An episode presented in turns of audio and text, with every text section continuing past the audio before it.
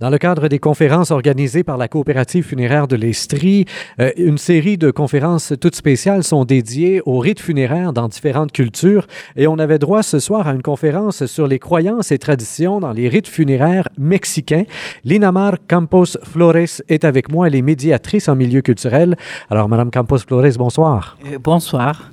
Ah, vous nous avez présenté, en gros, finalement, la situation mexicaine, pays que l'on sait euh, encore aujourd'hui très catholique, euh, et on reconnaissait dans la première partie, du moins, de votre conférence, là, certains rites qu'on voit ailleurs en Amérique centrale, mais aussi même ici, là, dans la tradition catholique, on pouvait reconnaître ce qui se faisait ici il n'y a pas encore là, si longtemps que ça, là. Oui, une des choses que je, je voulais partager avec vous, c'est ça, justement, le fait que eh, nous avons eh, les mêmes eh, croyances, les mêmes rituels et qu'on va trouver eh, cette pratique ici et eh, en général, l'Amérique latine, c'est vrai comme ça. Et une des choses qui est ressortie euh, de votre conférence, c'est que la disparité euh, des richesses, euh, la disparité finalement des situations sociales vont faire en sorte que les rites funéraires ne seront pas nécessairement les mêmes d'une famille à l'autre, ou en tout cas le cadre.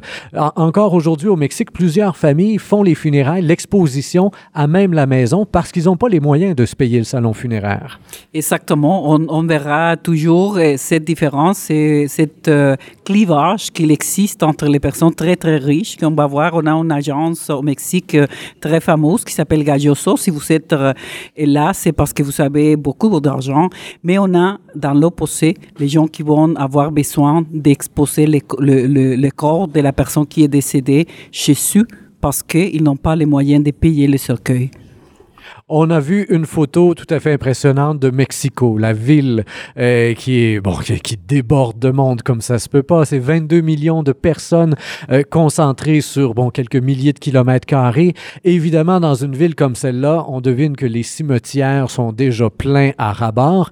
Et là, l'incinération, de fait, gagne beaucoup et euh, probablement que les mausolées prennent de plus en plus de place là.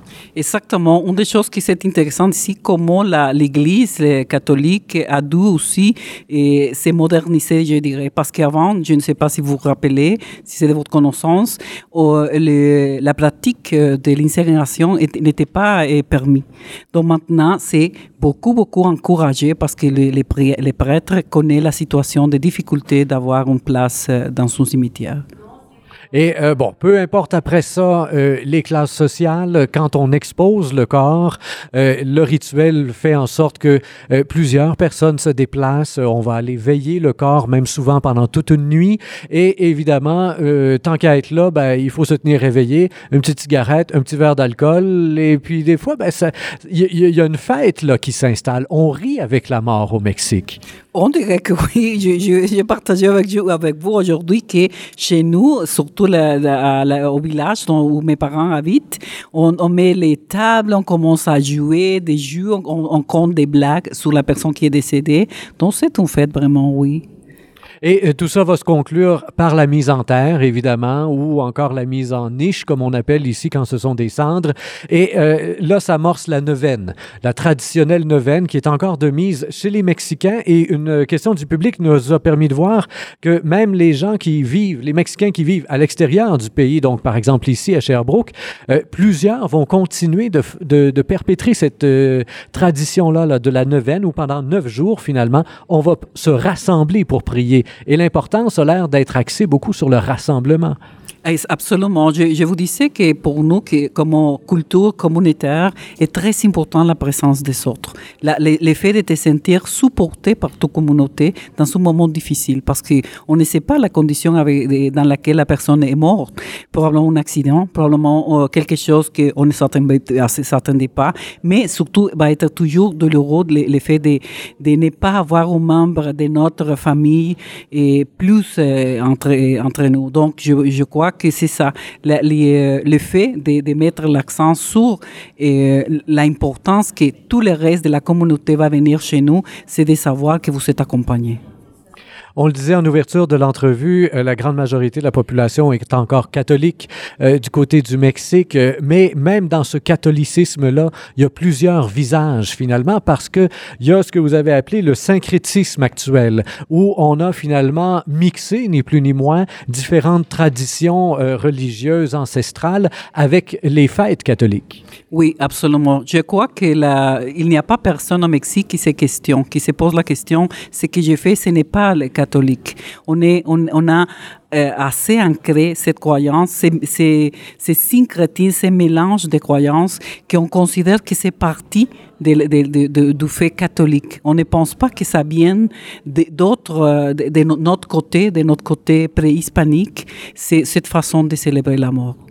Et donc, dans les croyances mayas, dans les croyances aztèques, on avait déjà cette, euh, toutes sortes de dévotions là, qui étaient bien présentes euh, autour de la mort, et on croyait déjà à la vie après la mort? Oui, d'une façon. Et il y avait, je pense que eh, toutes les cultures eh, qui, qui nous ont précédées, on, on entretenait cet idéal qu'on est mort, on, la mort n'existe pas, qu'on va, il y a un autre endroit où on va arriver. Donc là-bas, eh, chez, chez nos ancêtres aussi, n'importe pas si c'était des Aztèques, des Mayas, des Zapothèques, et dans le monde préhispanique, il y avait aussi la même croyance qu'on devrait faire quelque chose, se préparer pour arriver à ce qu'on appelle dans notre façon à, à voir les choses, le paradis. Dans les fêtes, là, une des fêtes que vous avez soulignées, évidemment, étant donné qu'on parlait de rites funéraires, dans tout ça, il y a la fête des morts, bien connue à travers tout le christianisme. Il y a l'Halloween, le trente et un octobre, et euh, ce qu'on appelle la Toussaint dans l'Église catholique, la fête des morts au Mexique, qui dure deux jours, premier et deux novembre. Et euh, là, il y a tout un rituel, euh, justement, où on a ce syncrétisme-là qui, euh, finalement, se marie très, très bien.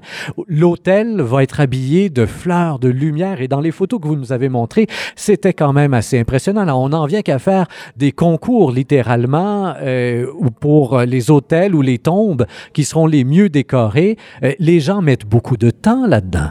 Absolument. Si vous voulez préserver votre coutume, on doit faire des, des choses intéressantes pour le public. Il y a beaucoup de, de présences maintenant de la Halloween qui prennent la, l'ampleur euh, chez nous. Donc, il y a un mouvement, un contre-mouvement qui dit non, nous avons notre propre tradition. Comment est-ce qu'on va faire pour euh, les maintenir en, entre les, les, la jeunesse? Bon, on lance des concours et, et on dit la, la meilleure présentation obtient telle ou telle chose. Le fait, par exemple, d'être exposé dans un endroit public qui est très connu, le fait de recevoir un prix en argent, et cetera. Mais l'idée, au fond, c'est de nous rappeler que nous sommes une culture très, très riche, qui est capable de, de, de rire, de, de s'amuser avec le fait qu'un jour, n'importe pas, si vous êtes riche, pauvre, pauvre, vous avez du pouvoir ou pas, vous serez mort. Et c'est ce qu'on voyait dans plusieurs des squelettes aussi qui sont présentés. Euh, on va faire ce qui avait l'air d'être des marionnettes ou quelque chose comme ça, des petites figurines en tout cas, ou alors sur peinture, on fait des squelettes et là, on habille le squelette. Alors, il peut être habillé pauvrement ou alors très richement, mais n'empêche qu'au final, on est tous un squelette ambulant. Alors, le symbole était assez beau et à, à travers tout ça, on apporte aussi euh, plusieurs objets qu'on va déposer sur l'autel ou sur la tombe à l'intention des morts. Et ça, ça m'a frappé de voir que l'eau qu'on dépose là, la La nourriture qu'on dépose là, les fleurs, même la lumière qui est déposée là, sont là pour le mort lui-même, pour son bien-être à lui, là, pensant que le mort pourrait en avoir besoin dans son voyage vers le paradis, comme vous disiez tantôt. Là. Absolument. Je trouve que c'est super intéressant le fait de connaître la, la, pourquoi chaque élément va être placé là. On va faire des, des chemins, des lumières pour que l'âme trouve très facilement là où son autel est disposé. On met les fleurs avec ces, cette raison-là, mais on a aussi de l'eau parce qu'on croit qu'il vient fatigué de, de là où il se trouve. On, on va mettre la nourriture que la personne préférait et, et, quand elle était vivante. On va voir ça, les, les photos, on va voir les, les boissons, les pains, que c'est très important et qu'on mange, que c'est, c'est spécial et fait seulement pendant la, cette, cette période. On a d'autres, euh, et, par exemple, la... comme ça s'appelle en français, la courge, qui est préparée avec les sucres comme la mélasse et, et qui, qui va être déposée aussi sur, euh, sur les, l'hôtel. Mais on va voir un papier spécialement dessiné avec des dessins très, très colorés. Vous savez, le, le Mexique, on aime la couleur. Donc, on, on va faire un ensemble pour et, et faire, et faire en sorte qu'on se rappelle de nos êtres chers. C'est ça l'idée.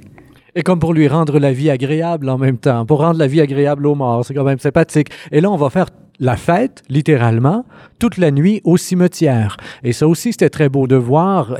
C'est des milliers de chandelles qui illuminent les cimetières. Oui, je vous ai montré un endroit en particulier au Mexique, Janitzio, qui est très connu parce que c'est toute la population qui participe. C'est, c'est un espace que je trouve super important de préserver parce que c'était ça la, l'avant de l'arrivée de la, de la modernité. La vie en commun. Donc, si on partage le travail, si on partage toutes les activités, on partage aussi les moments de célébration avec la, les personnes qui ne sont plus chez nous. Linamar Campos Flores, qui est ici à Sherbrooke, médiatrice en milieu culturel. Merci énormément de cet entretien et de cette conférence que vous nous avez offerte ce soir. Quant à vous, chers auditeurs, comme toujours, je vous invite à faire circuler cette entrevue sur Facebook, Twitter et autres réseaux sociaux. Au microphone, Rémi Perra.